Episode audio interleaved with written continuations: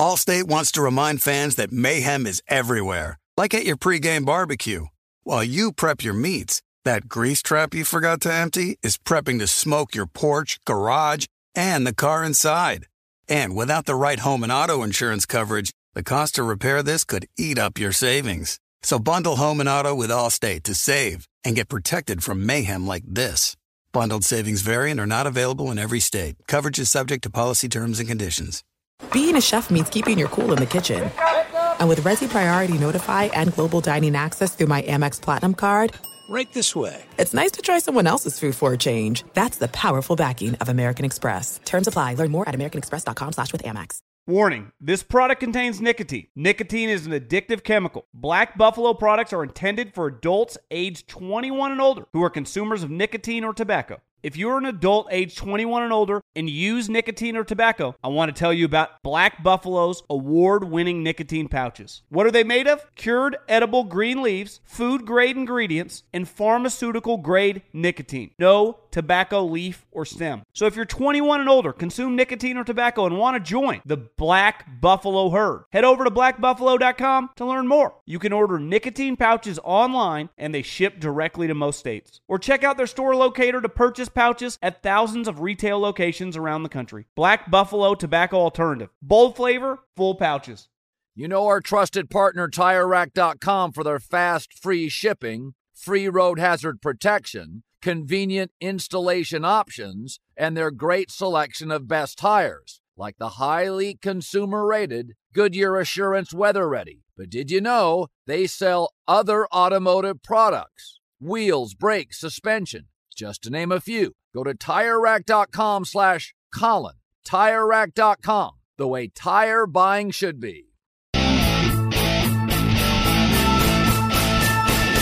What's going on, everybody? John Middlekauff, the Three and Out podcast coming to you live. Well, not actually live because I'm recording it on the Colin Cowherd Podcast Network from a remote location. I'm in Nashville. Uh, I have a good friend who's getting married this fall, and it hit me. We're having a bachelor party this weekend in Nashville, first time I've ever been here. And about a month ago, I realized why don't I go a little early, hit Titans practice? I, have known the general manager, Jon Robinson, since I was a graduate assistant at Fresno State. Uh, I, I had a chance on Tuesday to go to his office, talk to him for about 20 minutes. He, he's really established himself as, as one of the better young GMs in the league you know, comes from the Belichickian tree. Obviously, just hired Mike Vrabel, had some big free agent signings, and Dion Lewis and Malcolm Butler. We'll get into all that. So, Titans general manager Jon Robinson will come up next. But first, I wanted to start with something. I, have developed this philosophy pretty recently, pro- probably since my time actually around Michael Vick. And in the NFL, and it, it becomes once the draft period comes around, Twitter and people get so sensitive when you talk about people's intelligence, and especially quarterback. And I've always thought that was stupid because you should be able to be critical. Is a guy smart enough? Is a fair question. Now, unless you meet him and are around him, we might not have the answers. Someone being critical, you know, a draft analyst or whatever. But uh, you know, I talk to people in the league and, people that I trust, and offensive coordinators or you know scouting directors or, or general managers, and, and, when they say a guy is not smart enough, again, I'm talking quarterback. Certain positions, like I don't care how smart you are at running back or at defensive end, uh, you know, even really at corner, depending on the defense. But at quarterback, I need a high level of cognitive ability. I need you to be able to retain and then execute information that is just crazy. And not not every job you have to be super smart. If you're going to build a bridge, like you're going to build the Bay Bridge, which I think they did like five years ago, you better be a genius. You know, you better be very very intelligent. But you know, I, I've met millionaires. I actually knew a guy growing up. His grandpa, multi-millionaire, owned a construction company, never graduated high school.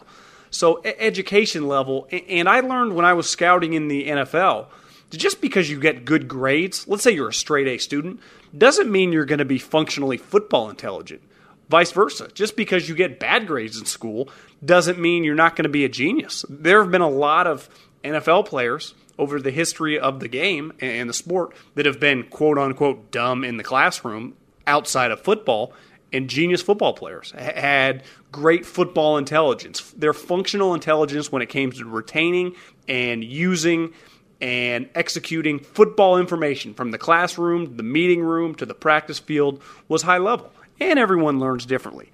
But when it comes to quarterback, I'm out there at practice, and I was a little jaded because last week I was at 49er practice. And Jimmy Garoppolo, who's clearly a pretty big genius, did not start when he got to the 49ers for I think the first four weeks. And everyone around the Bay Area is where I live, and most people around the country are like, what is Kyle doing? You know, this team's terrible. Just throw him out there. It's it's what I was saying, and I've been around the league. And it turns out, I, as I learned today, it finally hit me today. Kyle was 100% right because I'm out at practice today for the Tennessee Titans, and Matt LaFleur, who was with Kyle in Washington and then with Kyle in Atlanta, and then was with Sean McVay. They all run the same offense. And if you remember Jon Gruden with those quarterback camps, used to make quarterbacks that had come from spread offenses, he'd give them a play, and it was a crazy long play. He wasn't making it up, it was a West Coast offense play. And watching Mariota in the offense today in red zone drills, LaFleur had to stop the offense a couple times. And then he'd yell out a play that I swear to God was like 50 words. And I went, I don't know how. And you could tell Mariota was trying to digest it all. I, I wouldn't say, you know, swimming might be a little strong, but, you know, it just, it was a slow process. And I think it all gets back to this is the reason if Kyle had his druthers, Jimmy Garoppolo, he might even held him back a little longer. They literally had nothing to play for last year, but there's no way he was ready. And I'm watching him at practice last week, and he has a pretty good grasp of the offense. But the offense is crazy. The the intelligence you have to have and I've seen it around Andy, the play calling, Andy Reid, the West Coast offense, and obviously it's adapted. You know, it's nowhere near what it once was with Bill Walsh, but there are still still certain terminology that is carried over. Personnel groups are still called, you know, the same names that they were called as they were 20, 30 years ago. And I think Jon Gruden is also with Derek Carr. And it kind of hit me today. Jimmy Garoppolo has a huge edge on Mariota and Carr learning this new offense, the verbiage of the new offense is basically like learning a new language. But the pace and how fast it gets screened from the offensive coordinator, who Matt LaFleur, Kyle Shanahan, Jon Gruden, who knows these offenses, Sean McVay, like the back of their hand, speaks. I, I mean, I was floored. I, I'm probably not even describing it well enough. It left me, and I have multiple degrees. I, I just thought, there's no way in hell I could do this. How can this guy learn this offense? I mean, there are so many freaking words that I don't think quarterbacks, and I think we it hits us every once in a while when an NFL video comes up, or you know a Chad Johnson, Ocho Cinco goes to the Patriots and he can't play, and they basically tell you he's just not smart enough. There are only certain organizations where a skill guy can't get on the field where they're not smart enough, and obviously the terminology in New England is different, and that's the one thing Kyle Shanahan said when he got Jimmy Garoppolo. Is that the term like the the expansive words and the way the length in which plays are similar. Josh has long play calls, but the words are completely different. So there really wasn't much carryover. And I'm watching Mariota today and being like, man, this is going to be a learning process. It's not going to be fair for me to judge him. And it hit me with Derek Carr, who's with Jon Gruden right now, to judge these guys like really the first month of the season. And Jimmy Garoppolo basically got five weeks on the fly, and then this entire offseason where he can kind of hone, you know, into what he learned – it really is remarkable what Jimmy Garoppolo was able to do from a blank slate to learn that offense, even if they were only giving him, you know, a small subset of plays and to function at that high level. Because I, I hadn't, I may have obviously seen it on YouTube videos and seen specials on TV, but when you go to 49er practice, Kyle is not really, they're not having to repeat a lot of stuff because Garoppolo knows it now. But you go to Titans practice, Matt LaFleur kind of has to stop and tell the wide receivers where to go, reiterate stuff to Mariota. And again, that's normal. That's the point of this whole time of year. And I think sometimes, and I, I am just as guilty as anyone else, we lose sight of how complicated this stuff is. And we, our expectations for week one, like Mariota better be kicking ass. Derek Carr better throw four touchdowns for Gruden. Like, I, it's kind of going to be unfair the first month for those two guys. Like, even Patrick Mahomes has such a big leg up on those two quarterbacks in the sense that he hasn't played as much as those guys, but from the offense, now he hasn't rep with the ones the last several years, or I guess the last year, but he ran that offense all year long with Andy Reid. He sat in all those meetings. So while he has to catch up physically, mentally, he's going to feel pretty confident about it. And I, I think there's we every anyone knows any situation. If you aren't quite confident mentally, something very complicated, whatever you may do, like the hardest part of your job, it slows you down. Hell, just recording these podcasts. You know, I, I'm not a uh, sound engineer. It's taken me a while. I think these interviews or this interview I did with Jon Robinson just sounds a lot better than the ones I did with Howie Roseman and Matt Nagy at the combine. It takes time. I mean, it's a learning process. I've always had people do this for me. But you know what's healthy been to learn this aspect of the business, how to produce my own stuff, you know, how to record better sound. And it just takes time. And I think all getting back to quarterback, which is a million times harder than recording a podcast. But my point is, like, I think when you watch Mariota, when you watch Carr this year, give him some time. I, I think it's only fair because I, I, know a lot of fans don't get to go to these practices, and I know you'd all love to. If you really were able to sit there, I think your jaw would hit the floor because I've been around the NFL, like on done this for a living now for eight years, and today it kind of hit me like, wow. This is this West Coast offense that all these McVay, Shanahan, that I think Gruden's going to be running a lot of principles. It is really, really hard.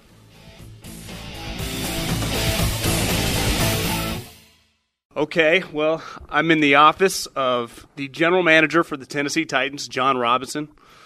I think I met you actually when I was a GA at Fresno State. You were you were beating the bushes. That's exactly. I was turning over rocks. Drove over out to Fresno to try to find a player. How's how's life treating you? How's everything going? It, has been good. Um, uh, my, my, I don't have a mobile office um, in the back of my pickup truck anymore. I, I have a pretty nice office here at uh, not bad huh? here at uh, here at Titans headquarters. But it's you know it's been good. It's been a it's been a, quite a process the last uh, two years, uh, trying to to turn the franchise around and and, and change um, Titans football. Um, I just spoke to it was probably 100, 150 high school coaches, and I saw a bunch of guys out yeah, there. Yeah, yeah. So we're having a high school clinic today, and and I told them like I, I, I'm about investing in people and getting the right type of people in an organization, uh, players included. Um, every, you know, there's a lot of guys that can run fast and jump high and um, lift a lot of weights, but they, they, we ideally want them to be good people. They obviously got to be pretty good at football too.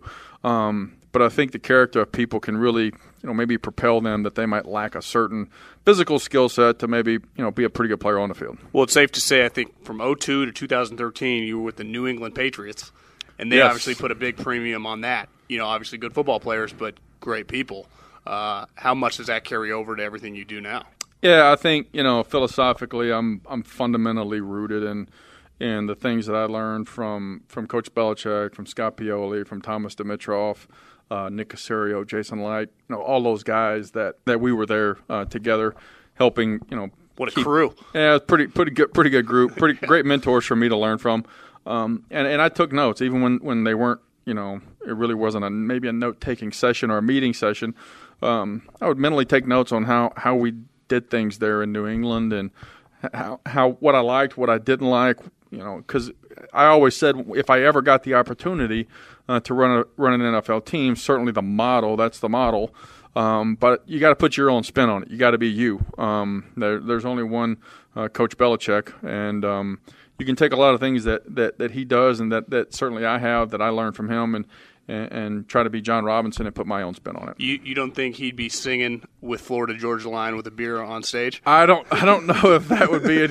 He probably. He I stumbled might, upon this YouTube video when I was watching some of your interviews. I said, and Vrabes was up there too. You guys yeah, were getting after it. He you might, were kind of rocking. He might secretly want to get up there, but I don't know if he would step up there. You know, that was a cool night. You know, we had um, we had thirty thousand. Was that at the stadium? Yeah, no. So we had, we set up a stage downtown Nashville. It was our uniform unveiling, new uniforms this uh, coming season for the Titans and uh, we had Florida Georgia Line came out and put on a fr- uh, free concert for everybody to attend. There was like thirty thousand people, and you walk out there and it's like, holy smokes! All these fans came out to watch us walk out in some new unis. So they they kicked us back out there, and I think we sang "Shine." And yeah, uh, it was. I lip sync probably half of it because I know they didn't want to hear me sing it.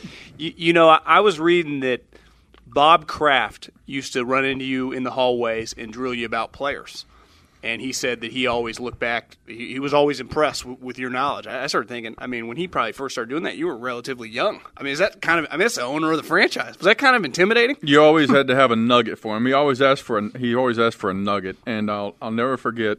Um, I, I used one nugget one too many times. He asked me about a player, and uh, it was the year Ndamukong Suh was coming out, and I was like, "Yeah, Ndamukong Suh, he's a pretty good player." And he goes, "Oh, that's good, John." Um, he saw me a month later and give me another nugget, and I gave him Suh again, thinking that would suffice. And I think I've got past him on that. But the third time I said Ndamukong Suh, he said, "You've told me that three times now. Who else you got?"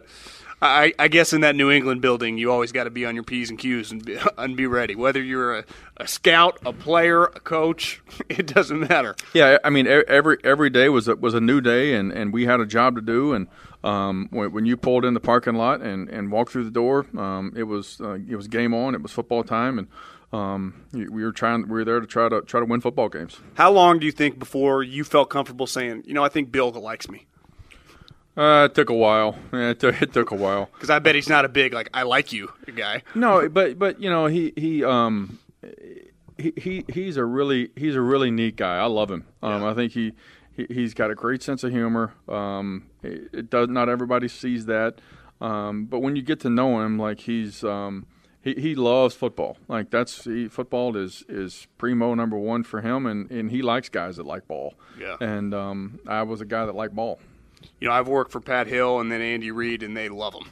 You know, I mean, Pat talked about him all the time, and Andy used to do business with him all the time. Sure. So, I mean, his friends are they they're, they're tight with him. Yeah, you know? yeah, he's he really is. He's a um, you know, it was it was cool. I, I think I've said it before. When my daughter, who's type one diabetic, the the I missed work on Monday because of her diagnosis, and uh, got back in on Tuesday, and uh, there was a, a, stuffed teddy bear with a the the old Belichick hoodie, um, and he had he had went and had purchased that bear for my daughter, and and hand wrote a note that we're thinking of your daughter, and if you need anything, let us know. Wow. So that's the side of Belichick that you know a lot of people don't see. Well, you went on a coaching search this year, and you know back down that Belichickian tree.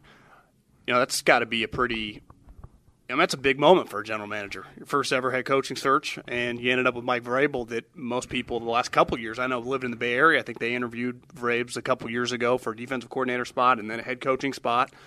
Uh, how did that whole process kind of play out? Yeah, um, you know, we had had uh, three certainly deserving candidates in in Mike and uh, Matt LaFleur and. Um, uh, Coach Wilks, uh, Steve Wilks, there, who was with Carolina, now with Arizona. Looks like you were on the right guys. yeah, looks like we yeah we, we were down the right track somewhere. Um, and and you know, Vrabes just really impressed us. I certainly uh, our paths crossed in New England. I wouldn't say we had a ton of interaction. Um, I was a road scout looking for players to replace him. Yeah, uh, he knew that was my job, and I knew what his job was was to help us win games. Um, and I think that we see players similarly. Philosophically, we want the team to, to be built the same way. Um, it was really a, a, shared vision, one that's one that's unified in what we want the team to look like. Um, and his leadership style and his presence and command uh, for the room uh, really was showcased in that interview. You knew within five or ten minutes that like he was commanding the room, and just knew it was really going to be a really good fit um, with us working together. Definitely, they have a Royal Rumble of coaches. You know, he'd probably be the betting favorite. Yeah, I wouldn't want to mess with him. He can still run too, so like, don't think you're going to run away from him if you try to get one in because they'll chase you down. You, you know, I saw when he was. I mean, he basically went on the pro day circuit and was leading the charge.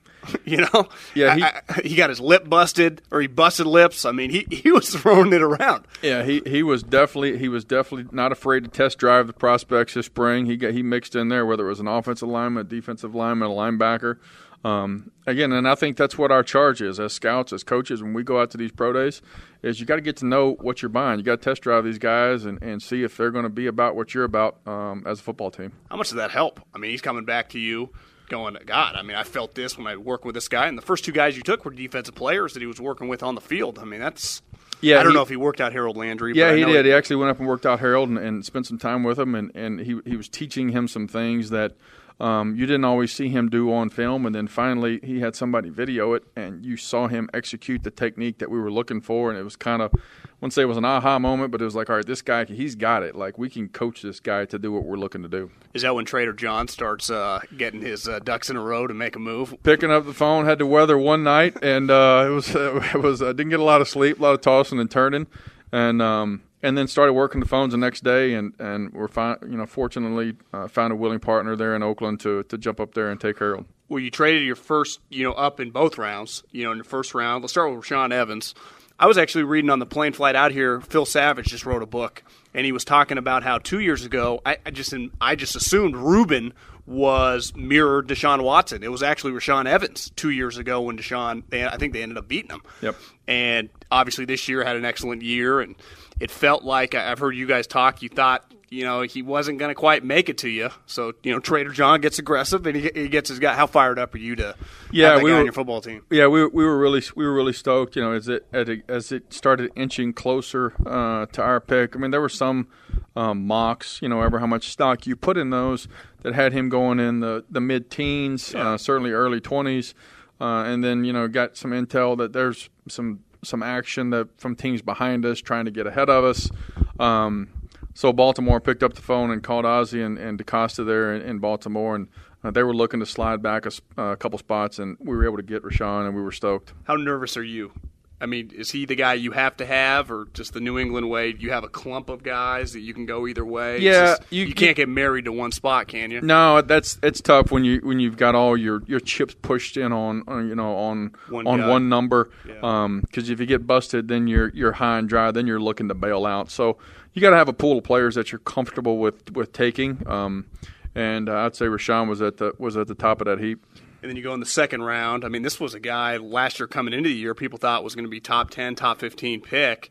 And I know in the Bay Area, people thought oh, the Raiders going to take him to put him with Khalil Mack. And then you come flying up uh, and, and get your guy. And you came up a long way. And I think you said that, and it's pretty obvious, there's no way he was going to be there when you guys picked.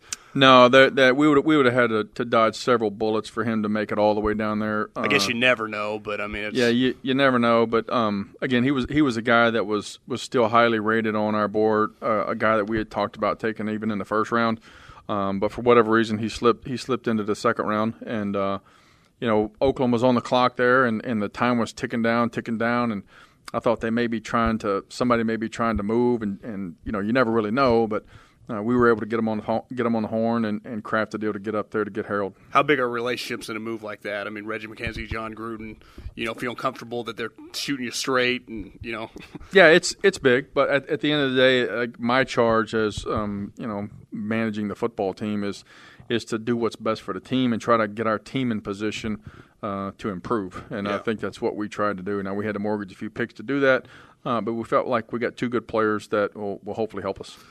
Obviously before the draft free agency and you, you had a big free agent moment you hired an old new england coach you got a couple new england players i, I saw mariota first player on the field second malcolm butler you know i don't think that's random i mean malcolm butler spent $30 million guaranteed how, how big was that signing Yeah, uh, good. You know, good signing for us. I mean, he's he's really done a nice job in the off-season program. Uh, really done a, a, a good job matching and, and learning Coach P's his, his coverages. He's made a lot of plays uh, for those guys in, in New England. He's he's a great guy. Um, comes to work and, and works hard and still plays with a chip on his shoulder. Yeah. you know, it was it was funny that uh, so we he can't we brought him in after we signed him, and um, we had gone to dinner and had, had dinner and, and the next morning I walk in my office and I look out and there's a guy on the field running sprints. I'm like, who's on the field running sprints? It's Malcolm Butler. So um, I was like, yeah, it's Makes pretty, you feel good pretty good, pretty good investment. did were you did you do any research into obviously he's his name became so polarizing in the super bowl was that something that bothered you or something that you even had to look into as a scout or his resume spoke for itself No, I mean I think his resume certainly the, question comes up and you and, you- and you and you you ask and you try to get as much intel as possible uh, in free agency. That's always a tough part of team building is uh, getting information uh, about the, the makeup of guys. But uh, everything that we got on, on Malcolm was was positive and felt good about it. Dion Lewis, running back. I mean, the balance with, you know, maybe one of the biggest running backs in NFL history and Derrick Henry. You got to feel pretty good about your backfield. You know, and a quarterback that can run too. Those three guys, it's Yeah. going to scare you. pretty good one-two tandem. We think you know they're they're they're really totally different, but they're they're both guys that you can hand the ball to and throw the ball to. Um, uh, Dion's run style is certainly different than than Derrick's, but um, hopefully he can provide some matchup opportunities for us um, in the short passing game, and then and then change the pace of, of the run of the runs up a little bit as well. How about your quarterback? You know, it's not often as a general manager you get to inherit a guy that's you know franchise quarterback. Last year, you know, had a down year, but I think him and Derek Carr both broke their ankle. I think it was week 16, so they don't get an offseason, young guys. Then they have kind of step backs. But how big is the offseason? And do you, I mean, this is the first time he's been healthy. What in a couple years? Yeah, I think that's the key. I think you nailed it there. It's a, it's the first time that he's really um, had an off season where he wasn't rehabbing. He was really working working on his on his skill set um, to improve as a player and not rehabbing an injury. So I know he feels good. Uh, it's a new offensive system. Um, he is a tireless worker, as you alluded to. He's the first guy on the field. Like highest character guy in the NFL. He's outstanding now. He, he, he apologized. Was it last year to the media? Correct. Because yeah. his mom got on him. His mom got on him. He apologized. Like you're not going to find a better guy, um, and and and a better teammate. How much better do you think he can get? Um, well, I think I think we can all get better. I think a lot of our players can get better. He's he's certainly being being one of them. Uh, I think he has gotten better um, at, at, parts of his game over the over the last two years, and uh, you know I'm looking forward to him to to even get better this year. I sat down with Paraag Marathe last week, and we were talking about Jimmy Garoppolo contract. Obviously, your quarterback's still under his rookie contract, but these quarterbacks getting paid as a team builder, your guy is eventually going to be up, and if he bounces back, we, we, see how that money goes. How closely are you monitoring that, just the way you build your team? And, and did that play into at all being aggressive this year in free agency, knowing that even though he's still relatively expensive because he was a second overall pick, but just that one day he's going to be a lot more expensive? Yeah, I mean, I think that's I think that's my charge as as general manager is to is to monitor all of those situations, regardless of what position it is, and and and try to put the team in best uh, the best position for for long term success. Um, that's our goal here. You know, we're not trying to catch lightning in a bottle. We're trying to to build something a sustainable um, team here that can hopefully win for a lot of years. And and there's a lot of factors uh, that you have to look at when you're when you're doing that. How closely you monitor the league on just a daily basis? Yeah, quite a bit. There's not a ton of action in, in the off season. Yeah. Um, you know, it's everybody's kind of in their off season. There's some some back end roster stuff that's you know uh, from a transaction standpoint. With rosters happening. being 90 now instead of 80, you know, four or five years ago, that's an extra guys kind of you know looping in and out. Yeah, we check the waiver wire daily and see if there's anybody. You know, we claimed John Theus a, a couple weeks ago, who, who was a I think a fifth round pick out of Georgia and has played some snaps in this league. Never can never have enough linemen for for training camp. Yeah. And, you know, he's done a nice job for us since he's been here. What about in your division? I mean, you got two quarterbacks that I mean are kind of game changers if they come back from injury. Is that something you're monitoring? I mean, you play the Colts and the Texans, you know, four times total. Luck and Deshaun's kind of progress. I mean, do you read Roto World Twitter and just kind of keep up with everything that's going on? Yeah, I mean, you, you kind of skim through it. I wouldn't say that I uh, uh, I don't set my daily schedule to catch up on no burner on, accounts. No, no, exactly. Yeah, there, there you go. Um, but yeah, you see what's going on around the league. Um, I mean, I think that, again that's part of our task is to is to monitor what's going on. We've got a tough division, um, and that's where it all starts. We've got to win our division games. We've got to win our home games. Uh, if we can do that, it gives us a chance to get in the tournament next fall or next uh, you know next winter and, and see where it all shakes out. I mean, this division could be really good. Obviously, the Jags are loaded, and those two guys come back. I mean, this could be one of the better divisions in football. Yeah, two two playoff teams last year. Um, you know, in us and, and Jacksonville, and and Houston's been in there the last couple years. So um, you know, I think that in, in Indy, with uh, they're certainly a very talented team, and I think all, that all bets are off. You know, we're just we're just trying to clock in every day and, and, and put ourselves in best position to go out and um, and be competitive and, and hopefully win a few. You ready for vacation? I am ready for vacation. I am ready for a little to unplug a little bit, catch the breath, spend a little bit of time with the family, and um, I always get that itch about July the 10th or 11th you know the you, you come home and the, the, the grass is cut and it kind of yeah. smells like fall and it's You're like it's right around the corner and you get itchy to go back to work so. so. what do you got one more week after this and then, then you guys are off? Yeah so we'll finish up this week uh, with the uh, with the OTAs we'll have vet mini camp next week and then uh, and then we'll be out for probably three or four weeks and then back at the end of July. How much work you do over the summer? Uh well you got the, a contract know, potentially Taylor Lewan a guy you're working on he's here. You know some guys aren't here you know at their respective camps. I mean that's got to mean a lot to you yeah, I mean, we're working on, on several things. We got supplemental draft. Um, that, that list is going to be coming out here. You know, you never know. Yeah. You might you might catch a diamond in in the rough there at one of those things. But certainly monitoring our, our roster and, and trying to make sure that when we get to training camp, uh, that we're as competitive as we can be.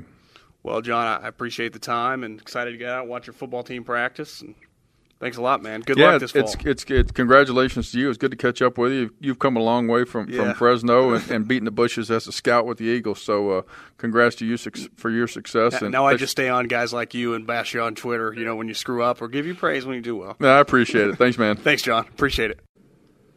Okay, Jon Robinson was great. I mean, he's for those of you that don't know him that well and are listening you probably wouldn't because he was with Belichick all those years and flew under the radar, and then was a right hand guy for Jason Licht for a couple years in Tampa. and now I mean now he's pretty well known at being a general manager in the league. But I, I really think he's he's an old school football guy who really understands players, but also really gets value in the ability to trade. I think he's made 12 draft trades in the last three years. He's just dynamic, and usually the guys Belichick, you know, believes in. And if you work for Belichick from 2002 to 2013, you better believe the guy's dynamic. And I've known him for a, long time. Uh, been a big fan, and, and, now I'm kind of a an under the Raider Titans fan, and you know you guys should be too because he, he's impressive. Let's get to you know my favorite time of the week, the the Middlekauff mailbag. I, I got a bunch of questions uh, from a lot of you guys the last since the last podcast. Let's start with uh, Sharom from Texas. How do you think Dallas will do in the NFC?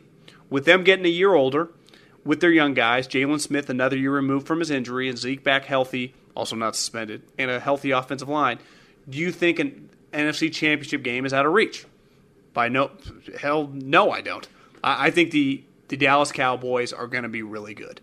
I know a lot of people think Jason Garrett stinks. I actually think he's solid.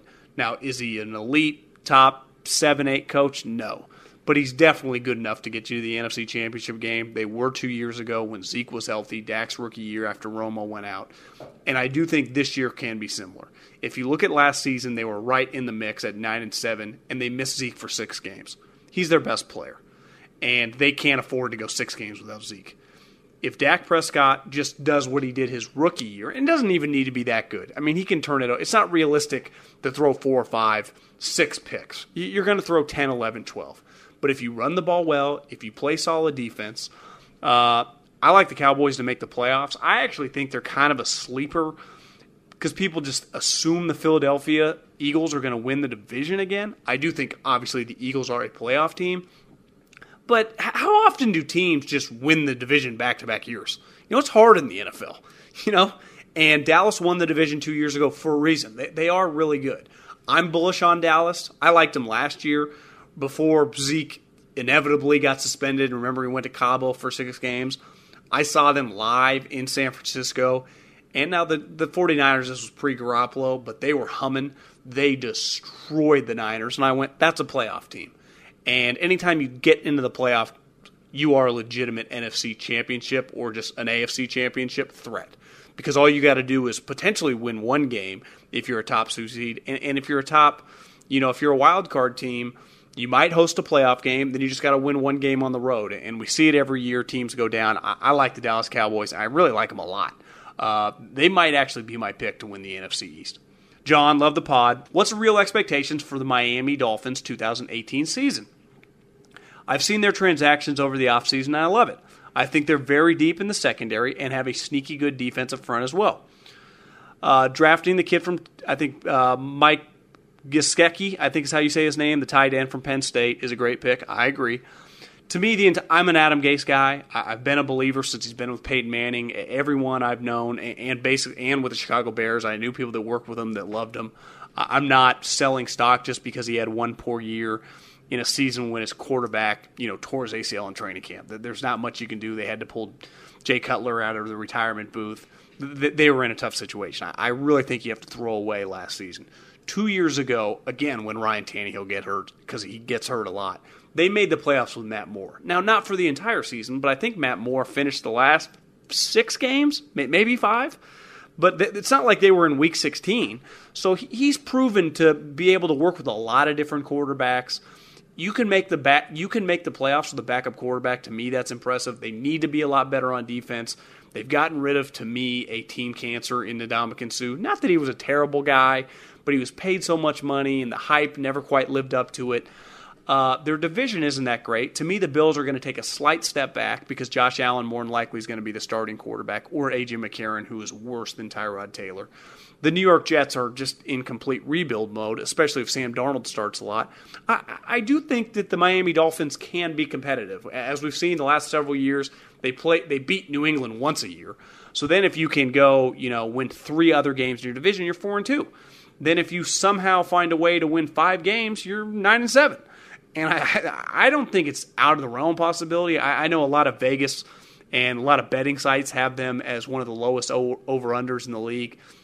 I, am not that uh, down on them. I, I expect them to be competitive because I think their their coach is good. Now, the big wild card is the quarterback. He consistently gets hurt. He's starting to have a little bit of a Sam Bradford feel to him. If he is healthy, and that, that's a massive if right now because he hasn't been able to stay healthy. Now, the Tannehill, you know, fanboy contingent would tell you it's basically the same injury. Remember, two years ago, he refused to have surgery and that was you know the next as of last year when he tore his knee it was his own fault because he should have just got surgery the first time. Well i'm not dr james andrews here but that's yeah. And i, I think they tried to push the envelope and, and it backfired heavily mightily. I, I also think this. Their first round pick Minkah Fitzpatrick when it's all said and done could be one of the best players in this draft he was one of the best players in college for the last three years. He started as a true freshman. He played every stinking position for the Alabama defense. He's not going to fail. He may never be, you know, Ed Reed, but he is going to be a really good starter for a long, long time. I, I love that pick. I think Miami got a little lucky that he just fell into their laps. So I'm just I, I had kind of forgotten about Minkah Fitzpatrick, but I see what you're saying about the deeper secondary, and, and yeah, I'm with you. I, I think they're going to be better, and I, I do like their offseason too. I, Playoffs, uh, nine wins, mm, but it wouldn't shock me. I think a lot of people expect them to win four or five games if they won eight. Uh, Bill Belichick, actually, J, by JP Sports. Colin often talks about how LeBron and Belichick don't really do good things at the beginning of the finals because they're trying to use the first part of the game or series to test the waters. Changed a little bit for LeBron, but I, I know what you're saying. Do you believe the reason that they didn't win eight Super Bowls is because Belichick does this? I, I don't because really at the end of the day, the Super Bowls that the Patriots have lost have not been because of their poor force, poor first halves. Now it made the Atlanta game really hard.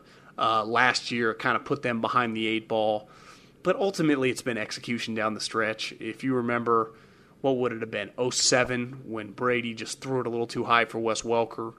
Uh, in 2011, I, am pretty sure Gronkowski did not play in that Super Bowl, or maybe he did play, but he was a shell of himself because he had the bad foot.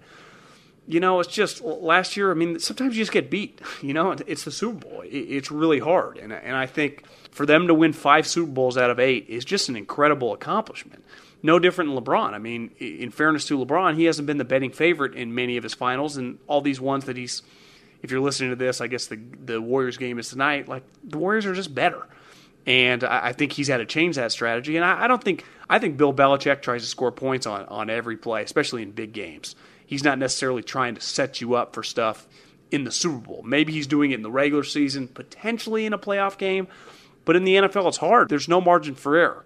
One bad play, one pick six, one fumble six can screw you, can do you in. One screwed up onside kick you know, in the first half can be the difference in a game. Every play in a playoff game matters so much. I mean, in football, just in general, plays do matter because there's only 50 or 60 offensive plays on each side of the ball. So every play is magnified, especially in the playoffs when, you know, yards are hard to come by. So I, I don't think, I, I think they got beat. You know, they say styles make fights. I, I think matchups make Super Bowls. If you look at the two Super Bowls they lost to Coughlin and the Giants, it was a bad matchup. They had a fantastic defensive line. It's always kind of been the downfall of the Brady era.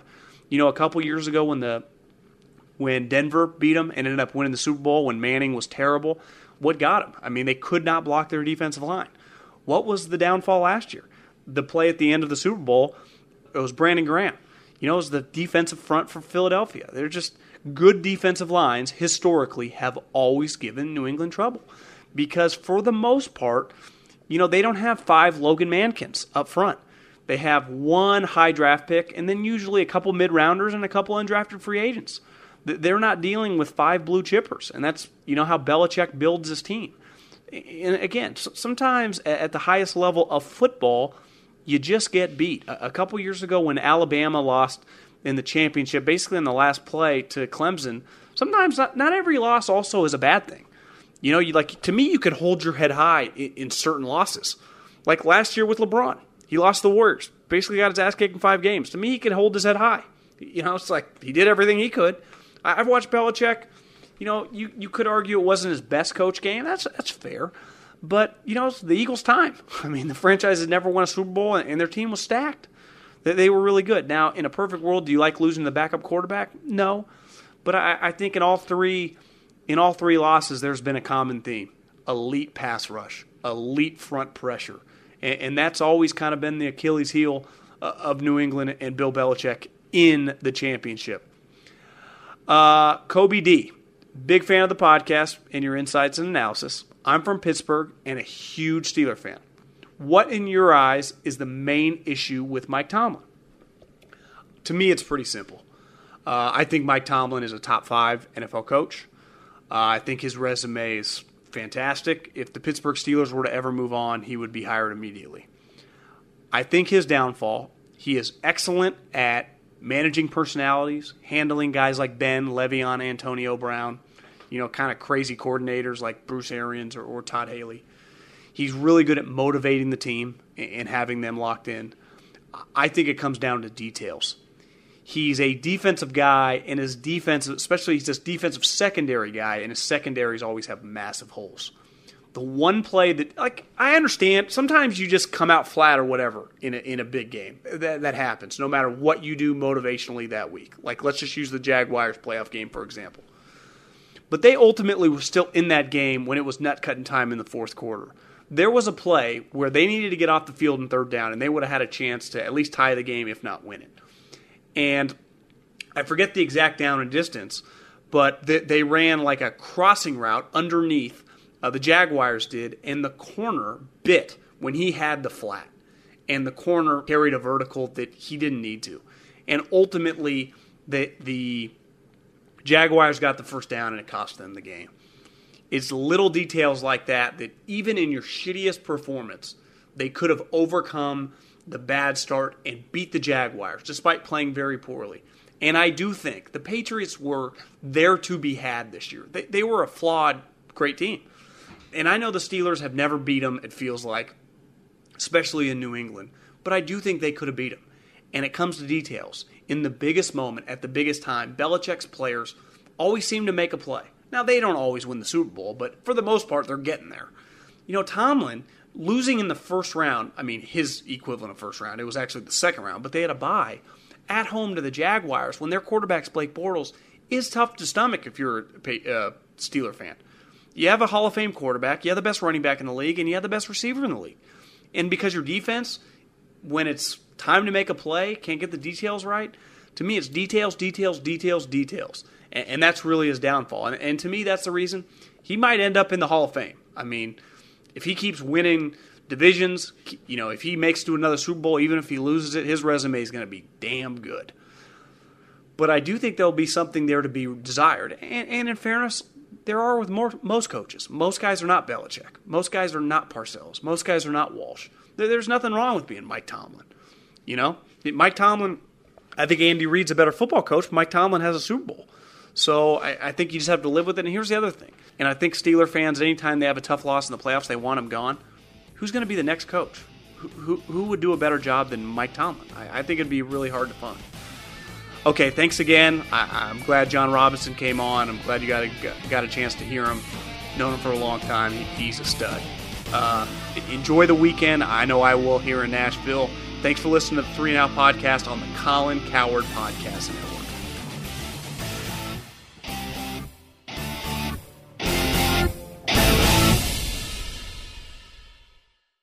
Allstate wants to remind fans that mayhem is everywhere, like at your pregame barbecue.